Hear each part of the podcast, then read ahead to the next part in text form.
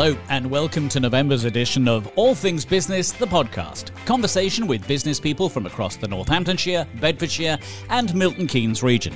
Since we were last together, so much has happened. Record levels of jobs available across the country, nationwide issues with logistics and having sufficient HGV drivers around to keep the country's trade moving, and in turn, dark warnings about the supply of just about everything from car parts to foodstuffs. Energy costs are set to spiral ever upwards too, and just as we hit colder weather, various charities are warning of increased levels of energy poverty. Even businesses are warning in the same way. Christmas itself seems under threat, depending on who you talk to. I'm John Griff, and in this month's edition of the podcast, we talk to three business people whose work is truly topical. Rachel Nutt is a partner in MHA MacIntyre Hudson and says that there's a huge opportunity for business here to profit. They're getting sold for absolutely ridiculous multiples at the moment. If you're consulting in that space, if you've got established power generation plants where you could add on battery storage, you know, it is the place to be. If you can supply into that sector, whether it's actually the technical piece or the people piece or or, or, even marketing or advice around it, I, you know, that undoubtedly is probably, I would say, from what we see, one of the fastest areas of growth. Paul Thompson from SEMLEP says that with so many jobs now available in the region, it's education and skills training which is needed to get the economy firing on all cylinders. Employers also need to look at the future though, and it is, the, is this talent pipeline within education that we need to make sure is really well informed, they're inspired. Um, we raise people's aspirations to where the jobs needs are, the occupational groups we'd need, people are aware of them. Um, and it's not just the young people, we've got to do this with parents, carers, also teaching staff as well. And the chief executive of Delapre Abbey, Richard Clinton, joins me to talk not only about tourism in the region, but also judging excellence in education and its contribution to the wider economy. Every day you are learning. And, and I, I, know sometimes people have that as a throwaway comment with a wry smile attached to it. And my dad used to say, everyone makes mistakes, but you never make the same mistake twice. You uh, can only do that with understanding the learning from it. And so that's what we try and encourage. I'm still learning about the history of the Abbey. Real business insights from real business people, all in November's edition of All Things Business, the podcast. Rachel Nutt is a partner in MHA MacIntyre Hudson. It's Northamptonshire based, but with a global reach. She's also National Head of Tax and Renewable and Sustainable Energy Sector Head. Try getting that on a name badge. And just as we learned about David Davies from DFA Law last month being a long distance swimmer with aspirations of a channel crossing, we'll also find out a bit about the woman behind that job title, too. The COP26 conference is going on right now, and with the Earthshot Awards having been just announced with the endorsement of Prince William, the issues and warnings surrounding climate change and sustainability have the highest of profiles. As Rachel told me, there are timely opportunities for business within the topic of climate change and sustainability, but they're not being taken up. So, does she think that business has got its head in the sand? Yeah, I think it has. I think they don't make money from it. And ultimately, we're all here in a capitalist economy, and that's what we do. Um, so I, I, think people in that sector are caught onto it and, and they're advising that sector, they're providing services into that sector. They will have, you know, they're phenomenal businesses. And we're seeing a huge amount of interest in those businesses. They're mm. getting sold for absolutely ridiculous multiples at the moment. If you're consulting in that space, if you've got established power generation plants where you could add on battery storage, you know, it is the place to be. If you can supply into that sector, whether it's actually the technical piece or the people piece or or, or even marketing or advice around it, I, you know, that undoubtedly is probably, I would say, from what we see, one of the fastest areas of growth. If we were to stick a drone up from where we are right now, take it up a few hundred meters, we'd be able to see the wind farms up and down the M1 yeah. right now. That, I suppose, is the biggest, most tangible example of renewables and the sustainability argument that then goes with that. Wave power, not really something that involves people here in Northamptonshire. Uh, uh, not in many places. It's just so expensive to put into place, and the, the capital investment so, so from your point of view, in that case, and the people that you work with, is it entrepreneurs that are actually going to start excuse the pun, the wave breaking over sustainability, over renewables, when it then gets into mainstream business. Logistics is a big part of our community here in Northamptonshire right now. It's mm. a very big topic in terms of, uh, of drivers, tanker drivers, and mm. so on. But we're going to be moving to electric trucks eventually and so on. Yeah, I mean, I, th- I think just in the supply chain now, you're seeing the large corporates, you know, if, if you're a, an M&S or, a, you know, a Waitrose, or they're, they're, all putting pressure on their suppliers. They don't just want to buy the good product at the right price; they want to buy it produced in the right way, and that mm. now is about sustainability. What you know, what's their eco footprint, and and people. But is, is, is that, that, genuine or is that tokenism? I think it's come from political pressure. I think they they whether they're genuine or not, I think they know they need to do it, and that's a kind of good bit of intention. Mm. Um, and and I don't think that yet has flowed down through OMBs. It's starting to, but that pressure is coming from the top, and everyone in that supply chain's got to adhere to it. Um, and and I, and I think that bit of pressure is going to come at it. I think the way we now are producing the technology that goes with some of these renewable solutions, it's becoming more cost effective. Um, and, and ultimately, for most owner managed businesses or you know Northamptonshire businesses, they, they need to be able to actually if, if the numbers stack up, they, they probably they want to do it. Mm. But do you want to do it over expanding your business or making that new acquisition? And there needs to be funding to make a choice. Well, exactly. And I was going to ask you, does that mean that Rishi Sunak is going to have to offer tax breaks for people to get involved in this perhaps more than they have yeah. so far? I, I, think he's seriously got to put his hand in his pocket. And, and I know they're probably feeling pretty empty at the moment after COVID, but they've got to do something more. If they did something more now, I think it, people would absolutely embrace it. And I think it needs to be something that's easy to follow. Um, you know what they've done for homeowners to insulate their houses or get a boiler. No one really understands it, and no one gets the website and where to go. Ah, yes, the the much vaunted heat pump. Yeah, yeah, I yeah. Shall, I shall look forward to talking to you early next year once COP twenty six yeah. has gone through. And, and I think the bigger piece has got to be on not it's not just power usage or environmental kind of tick in a box. It, the bigger businesses need to look at is how am I going to get the power I need for the future? Where is that coming from? Because it probably is not coming off the power supply into your business, and that is a massive hurdle for big, all of us. Big debates to come, particularly as Northamptonshire is very well placed when it comes to these new big giga plants, the big giga factories that are going to be producing batteries for not only Britain but Europe and and mm. the uh, the wider world in due course. We'll step away from that subject to a degree because MacIntyre Hudson, MHA, is a sponsor of the Northamptonshire Business Excellence Awards. Why is that? We've been in the town for so many years and we love love what's happening with the business awards and want to continue to support the local businesses and town. And I suppose we're probably the biggest player in the financial market here, and um, we get an awful lot from it. We love coming to meet everyone. We love to see the businesses, building our contacts. Um, meeting new people and and sometimes you know just I love sitting there and hearing the stories of what's been going on around the town as much as anything we all love to love to hear that and, and see what everyone's been doing and and it's great it's great to celebrate that so you've written the check for the sponsorship of the category does that mean that you expect a payback or is it just sufficient to be saying actually we back business and this is one way corporate social mm. responsibility perhaps of doing that yeah, would we expect new client work from it? No. Does it? It's absolutely imperative to us that we support the local area, the right people here to go and help grow our business, and and and you know, it's a big food chain, and we all need to link in together to do that. So I think we get a lot from it, and it's great to celebrate success and and the town. If it's good for one of us, it's good for all of us. You are a farmer's wife, aren't you? a part time one, but that sounds that does sound really bad. Part time farmer, not part time wife. Yeah. yeah, yeah, we are. Yeah, when I'm not in my heels at the office, I'm normally in a pair of wellies. Um, the reason I say that, or the the reason I bring that up, is that farmers sometimes have to take tough stances. They have to take tough decisions. Sometimes life throws very tough decisions at them. Do you think the economy is looking at some tough decisions in the wake of COVID? We're looking at corporation tax changes, perhaps. We're looking at maybe changes in business rates. There's a lot that's being bandied around Westminster at the yeah. moment. It's the SMEs that are going to feel the pain of that in the first instance, aren't they? Yeah, they are. I, I do think um, during, I mean, during COVID, the first few months, particularly, I had it was a game of two halves. I had clients ringing me up, and the business had never been so good. They were absolutely run off their feet. Others where it had gone from brilliant to deadly quiet and they just didn't know which way to turn. Some late night calls with MDs trying to say, look, you've done all the things you need to do, this is the plan. And but what I think it has taught all of us in our own business and others is to say, actually, you drive efficiencies.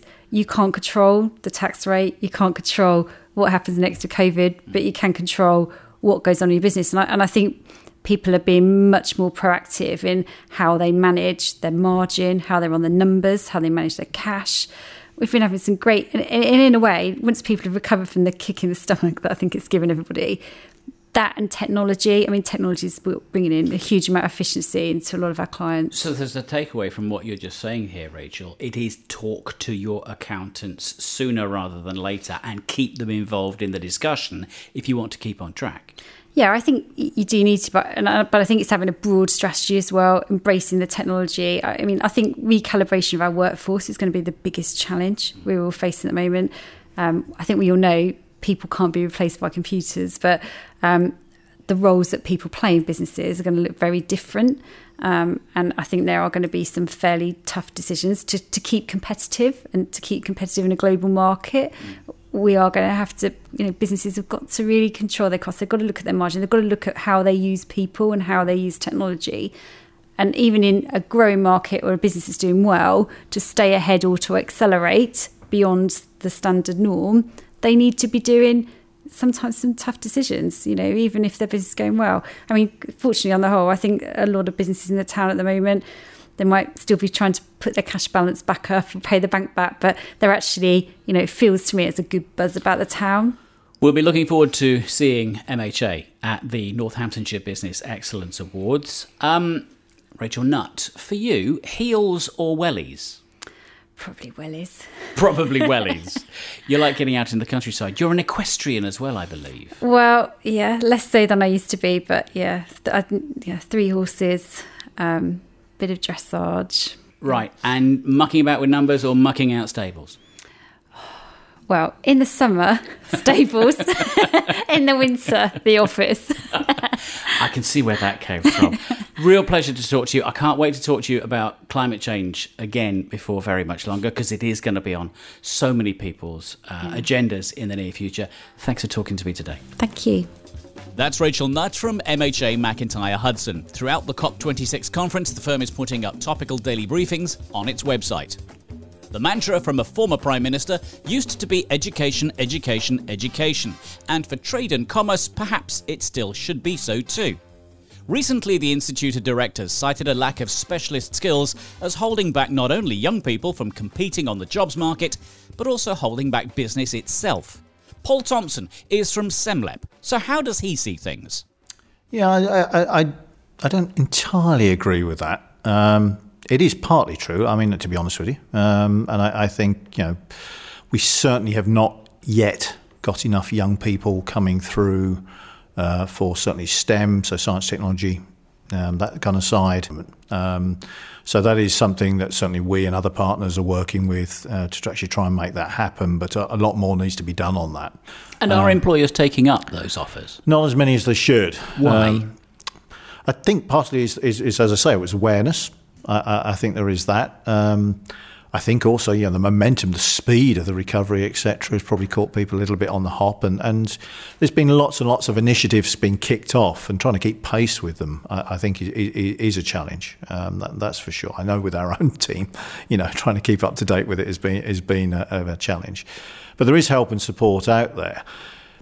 Actually, having people with the right skills right from the off is a challenge Mm. Um, and I think employers have got to understand that, that they've got to invest in actually getting people upskilled or reskilled um, into certain roles. And, and you know, that's, mo- that's easily achievable with up some roles better than others. With others, you know, there's going to be a time lag to get people up to up to speed. How far is this an issue of um, education by communication. I ask the question because I know certain high tech employers, maybe the top end sports car manufacturers, maybe aviation, who will work with local education bodies at whatever level, secondary uh, modern education, maybe up into college or university, where they will be actively targeting people and saying to the educators, look, we've got these kinds of jobs that are coming yeah. for people who've got these kinds of skills, whether they're studying right down the line of that subject or not, and we'd love you to put us in touch. That point of communication, that relationship, surely has got to be something that SEMLEP would be endorsing and encouraging. Yeah, absolutely. I mean, uh, yeah, th- three elements I think really employers need to engage with. One is obviously the current recruitment situation. Uh, and, and as I say, there's things there to help them. There's the upskilling and reskilling. So that's people within their own organisation, or perhaps taking um, people out in the labour market um, and helping to convert them, train them, etc., into roles with their need. And some of those conversions are fairly more simple than others, shall we say? Mm. Um, you know, so we have a shortage of accountants, we have a shortage of bookkeepers. You know, getting people you know, from a management point of view or something like that into those kind of roles. Um, you know, there's fairly simple pathways to actually do that. Same with digital on coding and things like that. Again, there's these skills boot camps that are being introduced. I think there's an understanding now that we need short, sharp type stuff rather than long term education. Two, three years uh, is always going to be a challenge. Employers also need to look at the future, though, and it, it is, the, is this talent pipeline within education that we need to make sure is really well informed. They're inspired.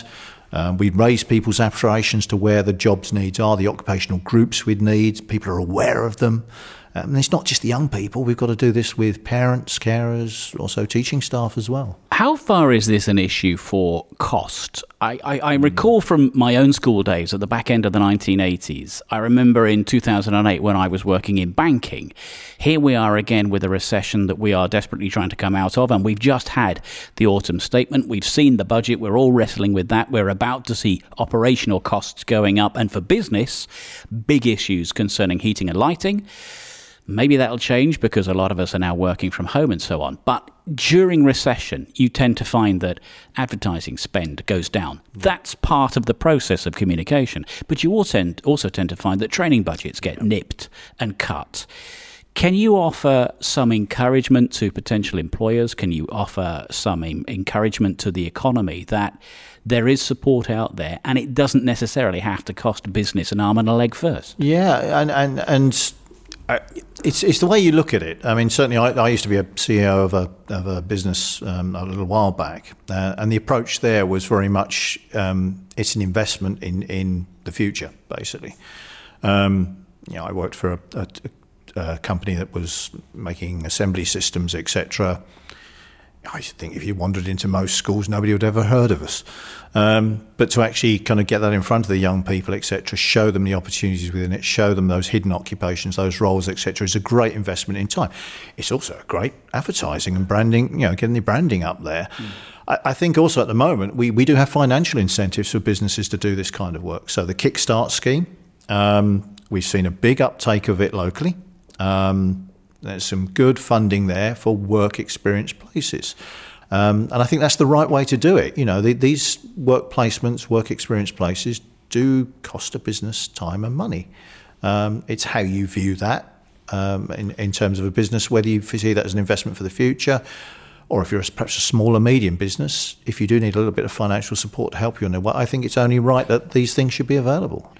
But you know, you know, the businesses I think um, you know are, are starting to look at this differently, looking at the individuals and we are seeing a shift where businesses are taking ownership of, of training, etc., where they do have shortages. So we've seen a very good example recently with Prologis, for example, the big you know, logistics parks and things like that, put their training academy in place to actually bring people into the logistics sector. You know, I think it's a very good example of, of probably what we're going to see going forwards. I, th- I think we'll see a bit more of that perhaps in construction and some of the other areas as well. We're talking at the back of 2021, 22 awaits. From your point of view, are you a glass half full kind of a person or a glass half empty when it comes to the British economy and this region of it? Uh, glass half full. Um, genuinely. Genuinely. I think we're in a good place. We, we're Certainly on our younger side, with the younger people, we, we've seen huge investments in our colleges, for example, uh, very much based on employers' needs. We've had an employer-led skills strategy in the area now for over five years. It's starting to show signs of pulling through the numbers that we're starting to need. You know, as I said before, STEM and, and, and uh, digital, we still need a lot more, uh, and there's a lot of work to be done. But you know, it is is showing some good signs, and there's some good proactive employers out there um, you know, offering work experience and things like that. Um, looking to the future, I, I, I'm I'm encouraged. I have to say, I am encouraged. Paul, all this talk about education, uh, SEMLEP is leading with its chin because um, SEMLEP is part of the judging panel for the uh, Education Awards, which are taking place in Northamptonshire very soon. Uh, you're an absolute shoe in to be involved in something like that, surely. yeah, well, it's a pleasure to be asked. I mean, it's it's um, it, it's nice to kind of uh, recognise um, how good some of our education is in the area, um, and I have to say, on the whole, you know, it is pretty good. We've got um, two of the leading colleges in the country. We've got such a diverse range of colleges, etc., in the way they work. And our, our schools, certainly on the careers side, we, we actually have these benchmark, um, so you know, the good careers provision in place. So that's great from my point of view, but actually getting involved with all the other educational awards as well, etc., and seeing some of the fantastic things that people have done. Uh, so impressed by what you've seen and therefore making it more difficult to judge. It, yeah, it's a, a, lovely problem to have, I have to say.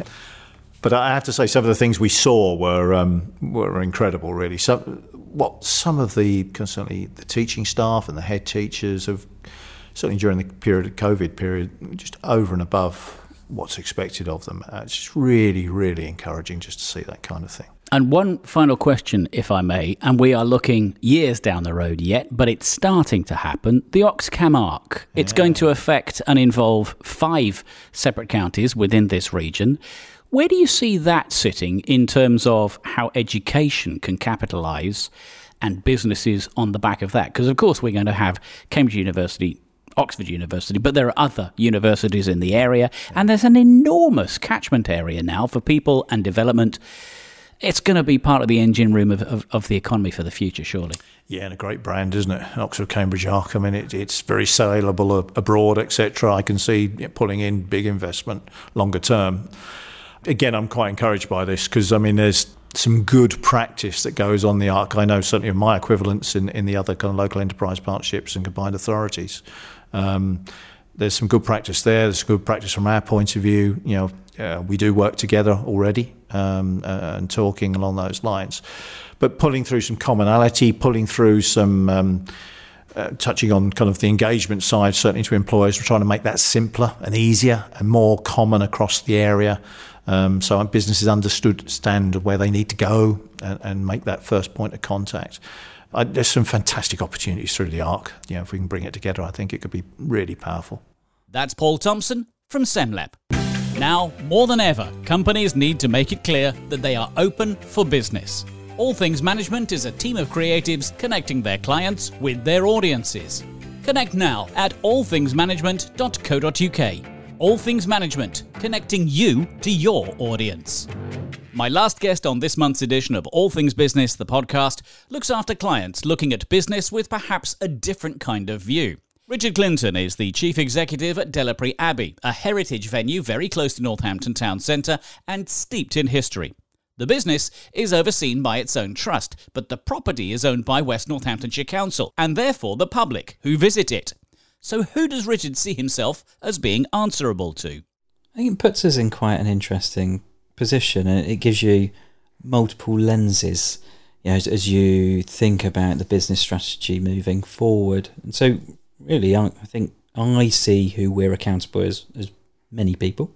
So we have our hyperlocal community, we have our landlord, which is the local authority of West Northants Council, we have our trustees, and and for me, our volunteers. We're uh, you know the organisation and our efforts are supported hugely by a committed team of volunteers in excess of 100. And I always think we're accountable to them because without them, we can't do what we do and also the the staff team.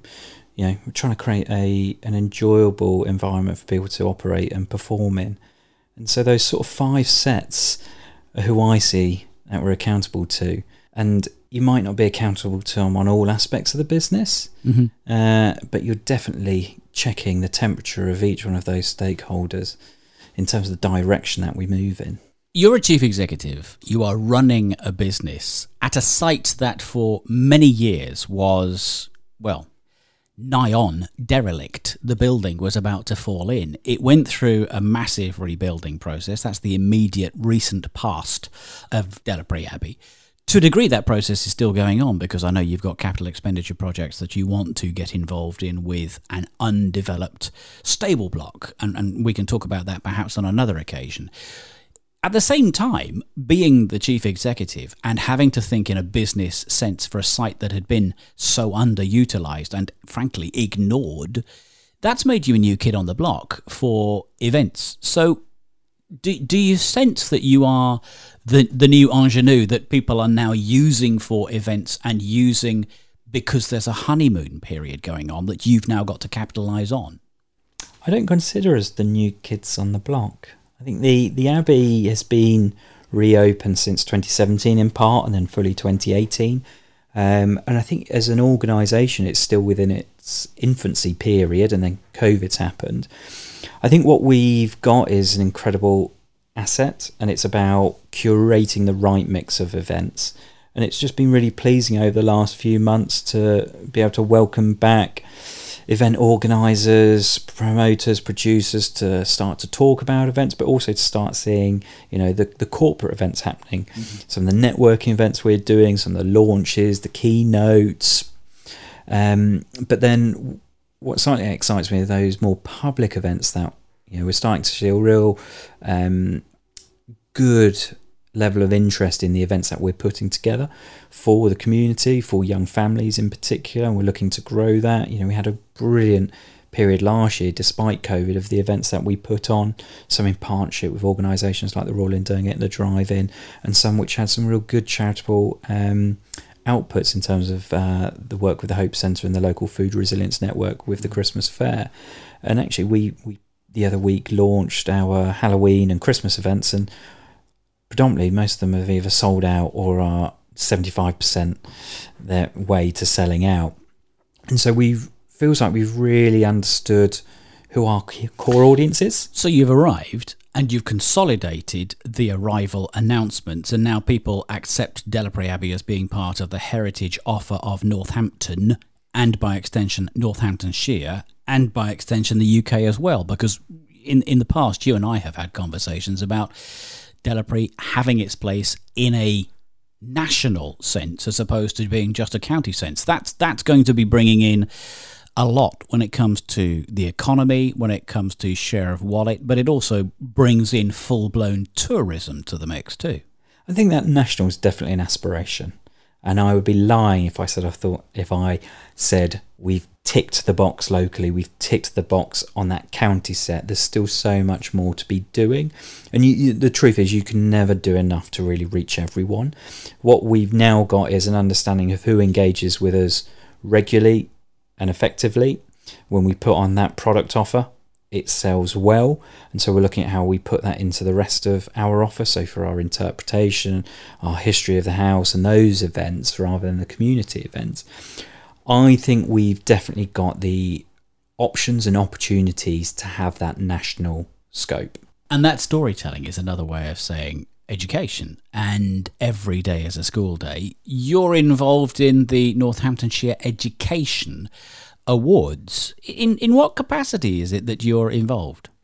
I was asked if I'd be a judge for the Education Awards, and You're saying this with a wry grin on your face. Well, it's because I always wanted to be a teacher, and I took a gap year and never returned, and that's how I ended up running a heritage site. So it was quite, it, it- yeah, it was really quite funny to be asked, and, and honoured to be asked, and it, it made me reflect in terms of, you know, I was very fortunate to have the opportunities uh, with, with my learning that I did. And I'm sure as an adult, you'll also say that you're still learning because learning is a lifelong thing, which of course plays very neatly into the business model for Delapre. It is every day you are learning, and and I, I know sometimes sometimes people have that as a throwaway comment with a wry smile attached to it, but it's as a small organisation and an organisation which I think is more of a developing organisation mm. in terms of where I see the staff team. is. it's about we've got to learn from everything that we do. And my dad used to say, you know, everyone makes mistakes, but you never make the same mistake twice. You can only do that with understanding the learning from it. And so that's what we try and encourage. Uh, but it's been, I'm still learning about the history of the Abbey. You know, I'll have a conversation with a trustee, a volunteer, and there's a new bit of information. And that can be quite dangerous because then my team see my eyes light up and they go, "Oh, there's another idea there. You've got to stop." But that is the mark of a good CEO to see the opportunities, take the business in a certain direction. You have to keep your feet on the ground when it comes to the running of the business because you provide the foundation, you provide the environment for others to then carry forward the work of Delapre Abbey.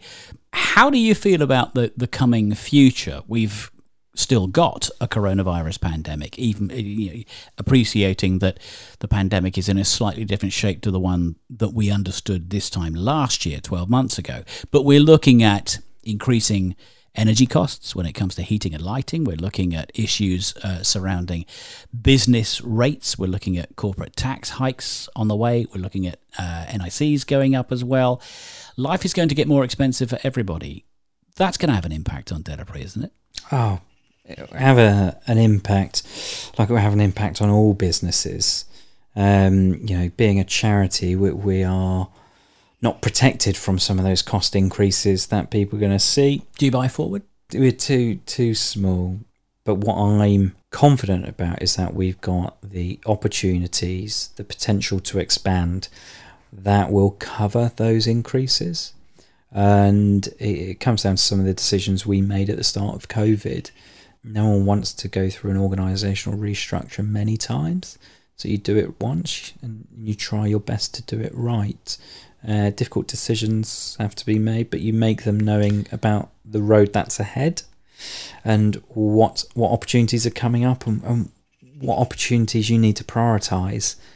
And it's it, you know you take the environment and the increasing costs of utilities well, actually, those that are going to be hardest hit by that are, tend to be old heritage estates assets, areas where renewable sources of energy are harder to install mm. because of the heritage and the conservation context. And so there's this real interesting debate actually at the moment going around the sector and with planning um, policymakers about that can't continue. And it's those little things that I find quite interesting is how are we going to navigate that? If we're looking at re-enlivening the 19th century stables and I want to ensure that we put in technologies that are going to make sure that they have a low impact on the environment, but importantly for a business operator, low impact on, on utility usage.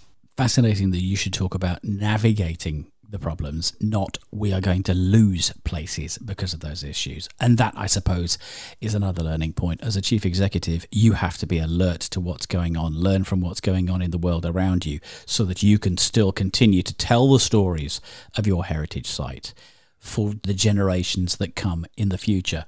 And that is an educative role in its own right. Richard, good to have you on board. Thanks very much indeed. Thank you, John. That's Richard Clinton from Delapre Abbey. And that's where I take my cue to depart once more. Many thanks to my guests Rachel Nutt from MHA MacIntyre Hudson, Paul Thompson from SEMLEP, and Chief Executive of Delapre Abbey, Richard Clinton. Now, next month we'll have not one but two feature podcasts. November sees the Northamptonshire Business Excellence and Education Awards both taking place. I'll be reporting with stories from some of the winners at both of them. And I'm hoping also to be able to talk to a celebrity or two with their own views of business and from perhaps different perspectives. Until then, I hope you enjoyed what you heard, and don't forget there are other editions of the podcast that you can now listen to via the All Things Business website. For now, and from everyone on All Things Business, the podcast, thanks for listening.